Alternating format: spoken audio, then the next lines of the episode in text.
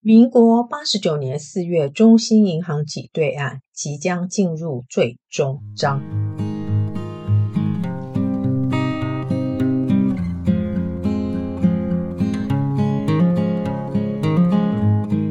Hello，各位听众，大家好，欢迎再度收听 Casey 的金融危机小教室。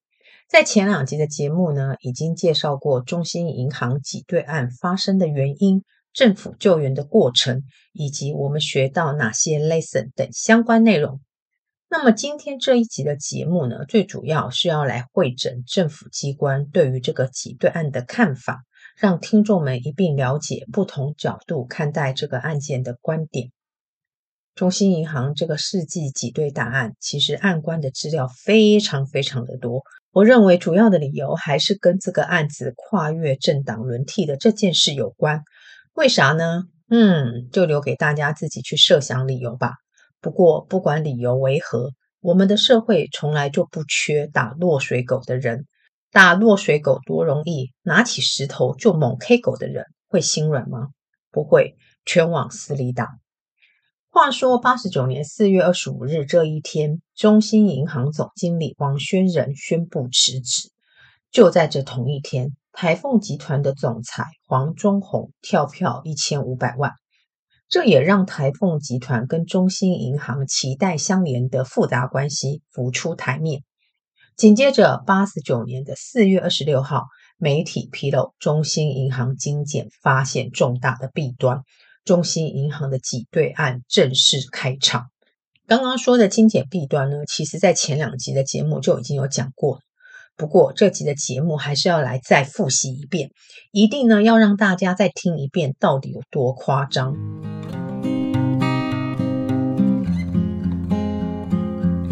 中信银行董事会几乎丧失功能。让中兴银行成为台凤集团资金调度的金库，尤其当台凤集团已经被其他金融机构紧缩信用的时候，中兴银行竟然反其道而行，开大门迎接来者不拒。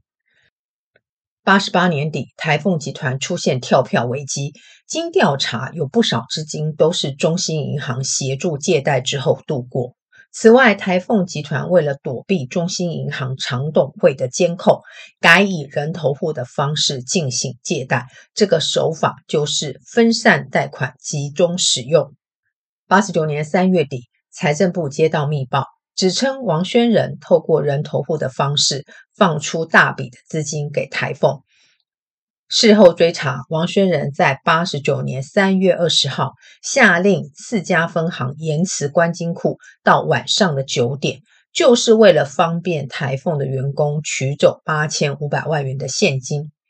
面对中兴银行荒腔走板的行径，使得财政部不得不再于同年的四月进行专案精简。事后发现，八十九年三月二十日。该行的天母分行有一笔三点五亿元的大额授信案未提报董事会，另外一家分行也有相同的情况。中信银行对外宣称对台凤集团贷款约六十亿元，不过依照精简调查发现，应该这个金额是在百亿元以上。而且呢，是从八十八年开始就快速的增加。部分案件虽然有遭董事会的否决，不过经理部门却在高层的要求下进行拨款。王宣仁强调，超贷案件都是董事长王玉云的授意，而这些授意都是王玉云亲自批示，并且跳过常董会。王玉云则反击，所有的问题贷放都是属于王宣仁的决策。检调事后发现，某些贷款案竟然在王玉云还没有批示之前就已经拨款给台凤集团，而这些放款同意书应该就是属于事后追认的行为。台北调查处会同精简小组清查中兴银行和台凤集团借贷资金的黑洞。发现台凤集团黄宗宏除了以各种关系企业的名义向中兴银行申贷之外，台面下还有多达一百多个贷款的人头户，总计贷款金额超过百亿元。而这些人头户的贷款，多数都是属于信用贷款，没有任何的抵押品。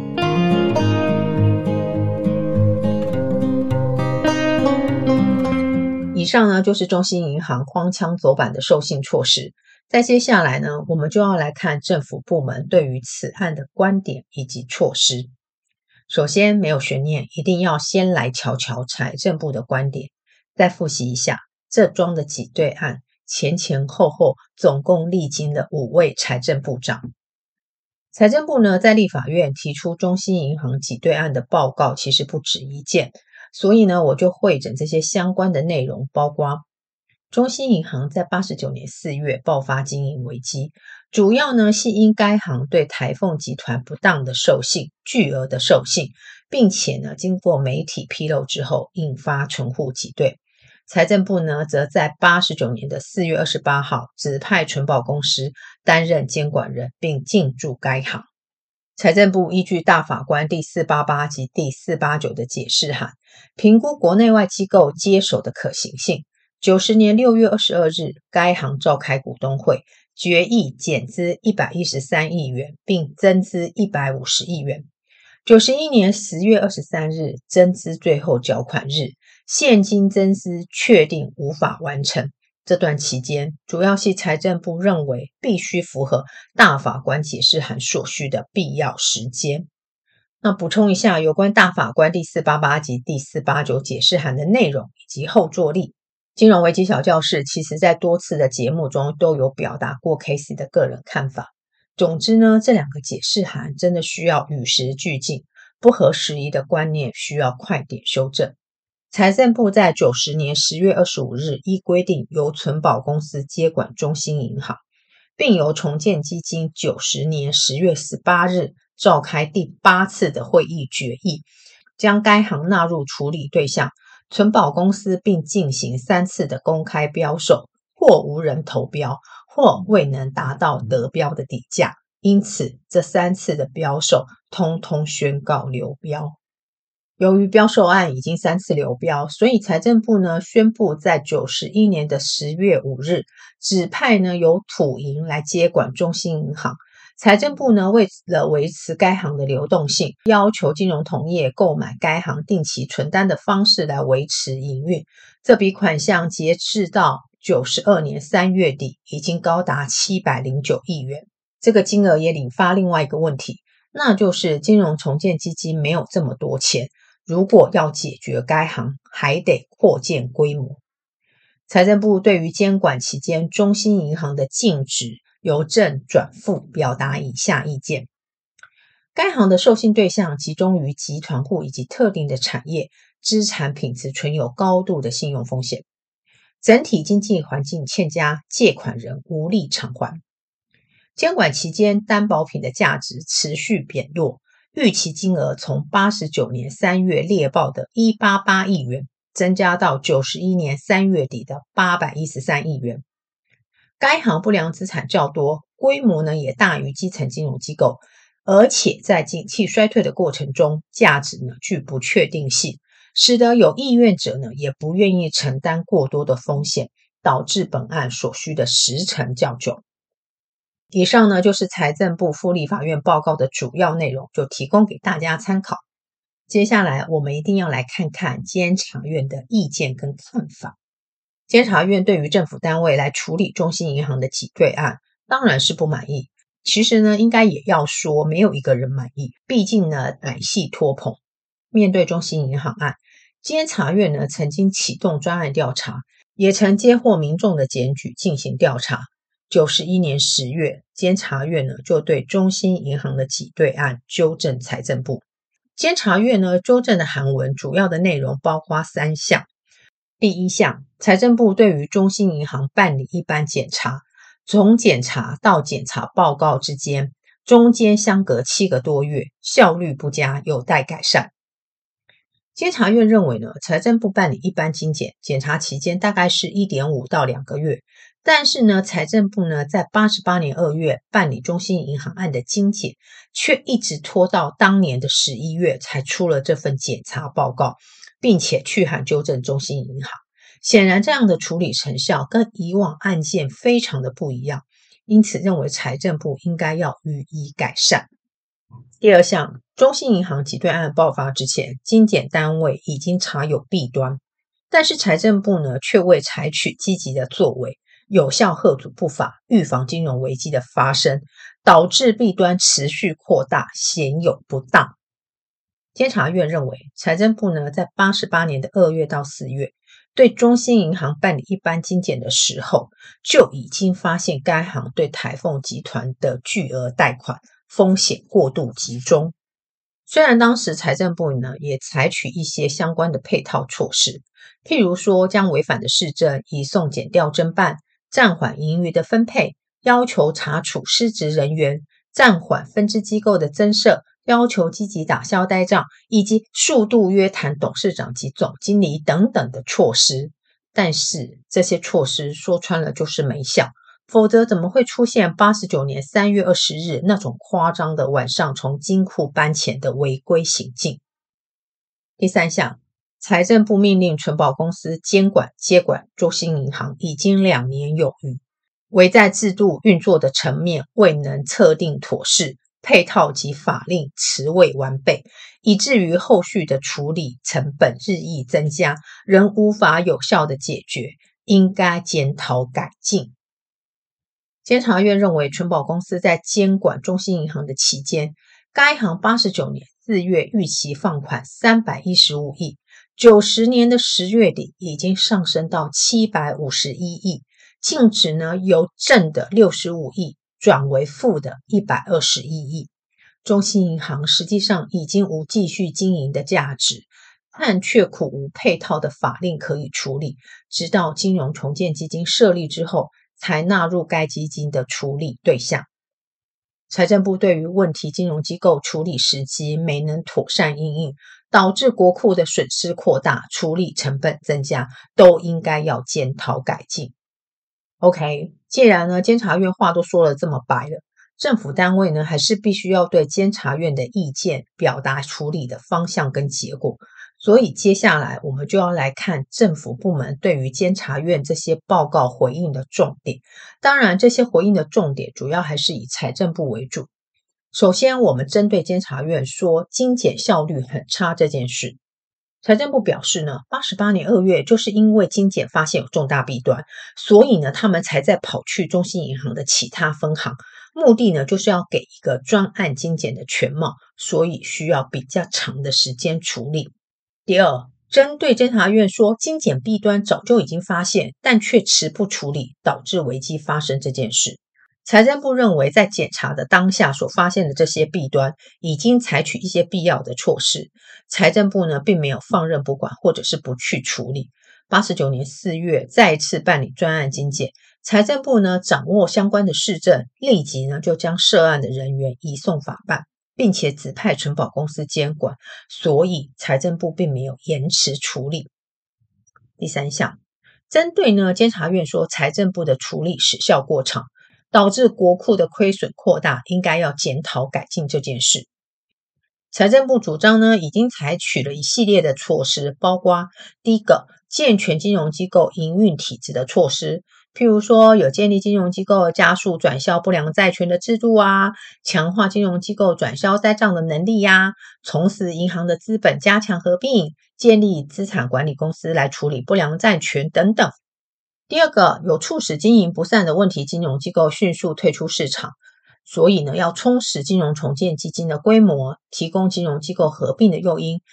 第三个，金融罪犯呢，迅速移送法院审理。并请司法院呢协调速审速结，以符合社会正义的原则。以上呢就是监察院以及财政部这两个机关攻防的主要重点。当然，我们也需要来总结一下。先来说说精简报告这件事。财政部呢在八十八年对中信银行的精简报告之所以拖延了七个月。虽然说是因为案情严重，所以必须多查几家以厘清案情的全貌的这种说法，并非不合理，但是呢，似乎嫌理由不够充分。因为呢，要不要厘清全貌，跟精简报告两者之间，并非存在互相冲突的关系。当时的精简意见就是依据检查的事证提出检查报告，之后需要再厘清案情的全貌。那就是下一份检查报告的重点。再来，当时间走到八十九年四月的时候，财政部对于中心银行晚上从金库搬钱的这件事，知道已经没有办法继续把中心银行当作空气了。这个时点比八十八年当时的检查当下更为敏感。执政党失了政权，政权还没有交接，执政党因为输不起，所以要搞个事。或者是说，执政党摆烂，明明知道中信银行就是烂到一个爆，竟然让他苟且偷生，硬是拖过政权交接，然后将烂摊子丢给新政府去处理。结论就是，不管处不处理，都会被骂。不管是哪条路，通通都是不归路。这也是媒体报道所称，财政部为了当时要不要再次去精简中兴银行的天母分行，长考了两天。当然，我无法去预测到底有没有财政部长长考两天这件事。但是如果将八十八年二月的精简以及八十九年四月的精简这两件事摆在一起思索，我认为中兴银行的后续处理真的不是财政部所能主导。从中信银行这个挤兑案往前推，我们看到的挤兑风暴案件，多数是采取速战速决的方式解决。新竹二信李监事要搞罢工没问题，先叫存保公司去接管。高雄五信十信政策同意，先加入存保，再寻求合并的模式解决。东港信合社则由存保基金及台银各支付价金予以解决。这些案例都可以看出财政部的决策明快，也是危机案件最佳的拆弹专家。只能说拆弹专家上面还是有长官的。再来说说精简弊端未能及时处理的问题。中信银行对台凤集团的贷款确实发生超贷的情势。八十八年二月的精简结果也是显示贷款过度集中台凤集团。依据当时银行法的规定，银行对同一人及对同一关系人的授信限额是有规范的，但是说要违反当时银行法的规定，那倒是没有。但是涉及法规疏漏的部分，那就必须加紧的补强，这也是银行法在八十九年十月修正同一关系人授信限额的理由。这个条文就是银行法第三十三条之三的规定。既然说没有实际违反银行法的规定，是否代表财政部可以做的处置措施就会比较限缩呢？当然没有。假设财政部想要动大刀，还是找得到下手的地方。至于那些无关紧要的处置措施，根本无助于解决高阶管理层的恣意妄为。即便该行有董事会，又有个啥用？所以，我认为这些不适格的高阶管理者，真的需要给主管机关一个尚方宝剑，随时可以准备砍人。不过话又说回来啦，如果这个执法者也是一个烂咖，那该怎么办呢？讲到这，让我不由得想来八卦一件事。一百一十年三月，行政院前院长、新四代金融基金董事长陈冲发表新书《流金岁月》，揭露一则消息：九十五年十二月，陈冲被迫离开合库董事长之职，而当时的陈冲却是带着合库顺利合并农银，并且完成合库民营化的专业高阶经理人。而让陈冲下台这个决策的主导者，不管是谁，唯一可以解释的理由就是政治凌驾专业。或许你会问，政治凌驾专业一定都不对吗？我无法回答。其实面对政治这门学科，我自认为自己幼稚园都还没有毕业。回到本期的节目来，回归金融本质，不孝的管理者就是应该快快下台。制度的设计就是应该给予金融主管机关可以据以判断的指标，虽然这种指标不易明定，不过至少可以给所有的金融机构高阶管理者一个提醒：主管机关是有权可以砍人的。我依旧会期待这个指标，而且也希望措施落地的那一天可以早点到来。好的，连续三集的中信银行挤兑案终于在这里告一段落了。属于中信银行的故事其实还有很多，那么在资料的取舍上呢，我自己倒是纠结的蛮久。如果后续我觉得还有些东西需要补充的话，就不定期提供给大家喽。今天的节目就到这，非常感谢大家耐心听完这桩史诗级的挤兑大案。下一期的节目呢，也就是放农历春节前夕的最后一堂课，Casey 要来讲一本书，书名叫做。你要如何衡量你的人生？敬请期待，我们下期再会，拜拜。